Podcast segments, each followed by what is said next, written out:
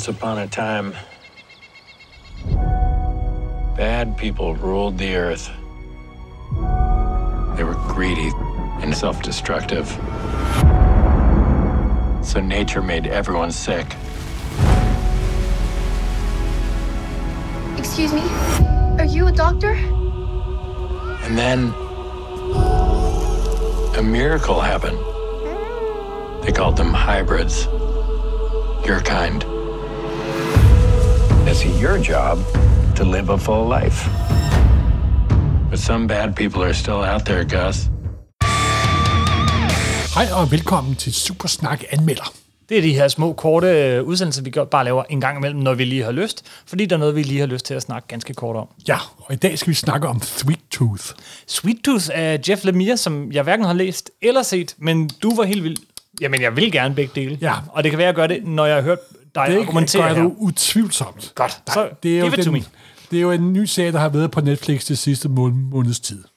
Og den er ganske fantastisk. Men lad os starte lidt med begyndelsen. For den kom oprindeligt som en øh, tegneserie. Skrevet og tegnet af Jeff Lemire, som der jo er i mine øjne en af de helt store inden for amerikansk tegneserie. Og en af, en af de helt store kreative kræfter. Han er også helvedes produktiv. Ja, det er helt vildt fortalt. Han kører alt for øh, standard DC-serier til de mest dybt personlige ting, der krasser i sjælen. Men han slog igennem med sådan noget Essex County og alle de her personlige og så, beretninger. og så meget og- melankolsk. Altså, altså hans personlige ting, hvor han både tegner og fortæller i en meget skitsepræget streg, som nok mange af vores lyttere måske slet ikke vil bryde, bryde sig om, men det er fantastisk tegneserie. Mm. Og det er meget melankolsk meget af det. Og så har han lavet superhelte her. DC Marvel, standardheltene. Uh, the, the Terrific og Logan og X-Men, og så har han jo sit eget, de, sit eget helte, superhelte-univers, Black Hammer, som jeg jo er helt forgabt i, hvor han primært, hvor han, hvor han kun er forfatter. Jeg så et interview med ham. Ja, han var jo lidt fokuseret på arbejde, så han tegnede og skrev 10-20 sider om ugen plus et manuskript. Ja, men det forklarer så også lidt af produktiviteten, ikke? Jamen, han- det er fuldstændig utroligt. Men han lavede altså en serie, en rigtig øh, efter undergangsserie, der kom i, øh, fra Vertigo i 2008, der hed Sweet Tooth. Ja. Og handlede om en verden efter, der havde den virus, og det er jo en forholdsvis aktuelt for tiden. Og der er hele den vestlige verden brugt totalt sammen, og samtidig er der opstået de her hybrider, der bliver kun født, de børn, der bliver født, det er hybrider mellem dyr og mennesker. Og så er det en, udvikler sig mere en fantasyagtig historie.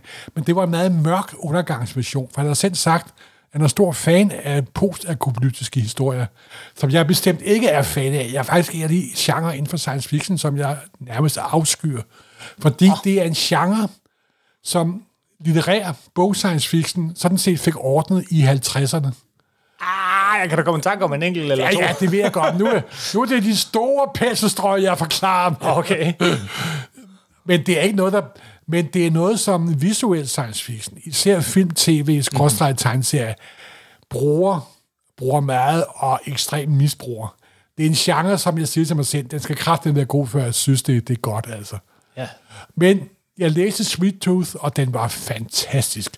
Den var utrolig mørk, utrolig depressiv. Samtidig var den også rørende og ægte. Aha. Og handler om den her hybrid.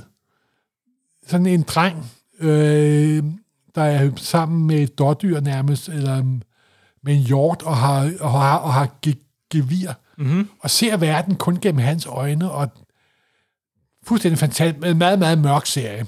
Hvis du sådan skal gå ned til en følelse, hvad er det? Melankoli? Ja, eller? super mange melankoli. Øh, med, med, med sort ovenpå, simpelthen. Men også rørende. Men ja, fordi den, den ender, den ender ah. rørende, men den er ikke sen- sentimental nemlig. Det er så fedt. Og det var en serie, han lavede der i 2008-2009, kom fra Vertigo, der kom 40 numre, skrevet og tegnet af ham selv. Utrolig personlig. En, Utrolig. en fattig historie. Det var ikke en, der bare sluttede. Vel? Fuldstændig færdig historie. Jeg har den i sådan i uh, tre hardcover luksusudgaver. Bum, færdig. Ja, den er lige kommet for nylig også i sådan en samlet udgave, så ja. det er den, jeg... øh, Kan man varmt anbefale. Men så, hvis at den var gået i gang med at være tv-produktion. Produceret af... Robert af, af, af? Susan og uh, Robert Downey Jr. De har jo ja. deres egen produktionsselskab. De har ikke været noget heldigt i mine øjne. De lavede Dr. Dolittle som film for nogle år siden, jeg synes, som der var elendig. Ja. Så lavede de en Perry Mason-udgave, som jeg synes var rædselsfuld. Åh, oh, det var næsten, det var næsten, altså det, det, var, det, var, det var helt forkert tilgang. Ja, til det var netop det. Mason. Det var ligesom, vi laver det mm, modsatte. Ja, men det var fuldstændig vildt, ikke? Ja, Men her, der har de struck pure gold. okay. Simpelthen, fordi Netflix har taget den her Jeff Lemires lidt dy- dy- dystopiske, meget melankolske tegneserie, og med Jeff Lemires store hjælp og bimildelse, lavet om til en positiv, glædesfuld, optimistisk, spruttende af ånd og sjæl undergangshistorie. Og det lyder fuldstændig bizarrt. Det lyder selvmodsigende. Jamen, det er netop det, det er så sjovt. Fordi at Jeff Lemire, og sikkert også dem, der producerede serien, i uh, Jim Mickle, der er sådan showrunner på, og ham, der har skrevet serien, Ja. han sagde til sig selv, jeg tror ikke, verden har brug for endnu en sort undergangshistorie. Og det der, der er produceret, produ- øh, produktionen startede før, at pandemien ramte verden simpelthen. Ja, det må den jo have gjort. Den er optaget i New Zealand, og, men det lykkedes dem at tage grundlæggende den samme historie og lavet om til en, jeg ved godt, det lyder meget, meget underligt, men en børnevenlig familie, fantastisk familieserie, der giver en positiv, nærmest pastoralisk følelse, når du sidder og ser den. Den sprutter af glæde og optimisme, men samtidig øh, går den ikke af vejen for, øh, for de hårde ting. Der sker skarpe og mærkelige ting, og folk dør også. Som en rigtig eventyr. Jamen, det er, netop det, det er en fabel. Ja. Det er lige præcis en fabel omsat til tv. Og de har gjort så meget umage med, at der er ikke noget udpenslet vold. Det er, hvis du sidder i en familie og har nogle unger, sådan 11, 12, 11, 13 år, 10 år, det er perfekt at sidde og se sammen med. simpelthen, ikke? Så hvis du skal koge tv-serien ned til en følelse, hvad vil det så være? Optimisme, Okay. glæde, positivitet, håb. Ja. Frem for alt håb. Håb og Fordi hovedpersonen er ham der Goss, der er drengen med geviret, eller hybriden med geviret, som der er blevet isoleret i et lille hus i en, i en skov. Og så opdager vi verden gennem, gennem hans øjne, gennem hans følelser. Og samtidig, så, det er jo sådan en verden, hvor der kommer en virus, der har det meste af verden er brudt sammen. Men det er ikke det sædvanlige, verden er brudt sammen med, alle har MK47, og de kæmper om den sidste dose, øh, med, då, sidste dose makrel. Det er sådan en verden, der er optaget i New Zealand. Alt er grønt og vokser, og solen skinner hele tiden, og der er mad nok, mm-hmm. og så videre, så videre. Der er selvfølgelig onde kræfter, som der er selvfølgelig den onde general, der prøver at organisere noget for at prøve at helbrede de her, og de her hybrider, hvad han er fat i, og en lang plot med det, det skal vi slet ikke ind, ind på. Men den sprutter af kreativitet og håb og vitalitet simpelthen. Det er en fantastisk tv-serie. Og det sjove er, at tegneserien og tv-serien er på papiret den præcis samme historie, men det er to vidt, vidt, vidt forskellige ting. Og det er ikke fordi, de har taget Jeff, Jeff Lemires værk og mishandlet tværtimod. Når man ser slutteksterne, så har Jeff Lemire fået hele sin, hele sin egen side, hvor der står Jeff Lemire konsulent. Og det er sjældent, man ser det. Normalt så er det sådan på den næste sidste side, sådan tre linjer nede sammen med 27 andre mennesker. Så de har lyttet til ham, og han har været med til, til optage, og han har været positivt indstillet over for den. Fordi han sagde selv, da han, da han øh, begyndte at lave den oprindelige serie i 2008, der bliver hans søn født. Og nu har hans søn samme alder som Goss i serien, og der er en pandemi over jorden, ikke? Ja. Så det hele giver sådan en underlig klang, samspil, og jeg ved godt, det lyder underligt, men når man sidder og ser den, jeg kan huske lige, da nedlukningen, den første fase her i øh, forrige, øh, med forrige forår, når man sådan gik ind i København, der var den her ro og stillhed over det hele. Og jeg ved selvfølgelig godt, at et moderne samfund ikke kan fungere på den måde gennem længere tid. Men der var sådan en underlig, mærkelig fredfyldt fornemmelse. Ja, næsten sakral. Ja. Ja, netop. Og, og det får den serie også virkelig frem, simpelthen. Og så altså ham, der spiller knægten, den 10-årige knægt. Uh, han hedder Kristen Conaway, ikke? ja, ja, noget den dur. Normalt så synes jeg, at børneskuespillere godt kan være noget af en øh, prøvelse. Aha. Han er fuldstændig fantastisk. Han strutter af livsenergi og håb og positivitet og naivitet. Og den, han går klokkerent ind, simpelthen. Ikke?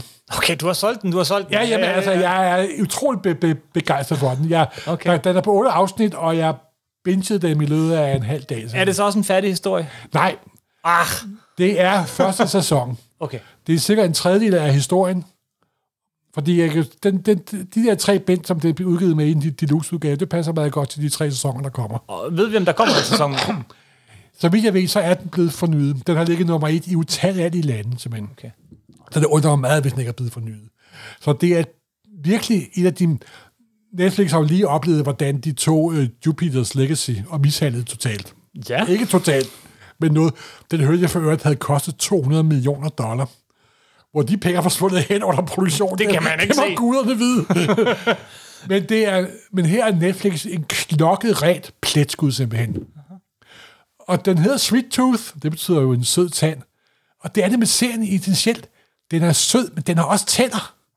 Det er, det er en fantastisk tv-serie. Jeg vil varmt anbefale at se den simpelthen. Og tegneserien lige så meget, eller? Ja, det er præcis. Ja, Tegneserien er et mesterværk, men det er noget helt andet. Tegneserien er sort, dystopisk og undergang og ond og modbydelig, og, men samtidig også har den her kerne af håb.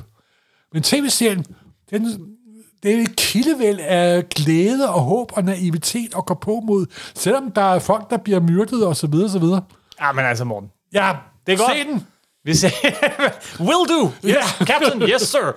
Ja, jeg beklager, jeg ved godt, det ikke er nogen særlig analytisk anmeldelse, men det er en meget begejstret anmeldelse. Det er Supersnak anmelder. The last men have made it their mission to eliminate hybrids. But we've made it ours to protect them.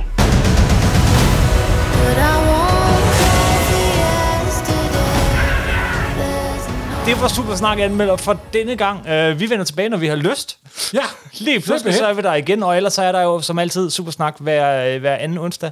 Tak for den gang, Morten. Ja. Ja. Tak for anbefalingen. Øh, Jeg skal nok få den bestilt. Jeg går ind og, jeg går ind og bestiller den lige nu. Godt. Ja. Hej.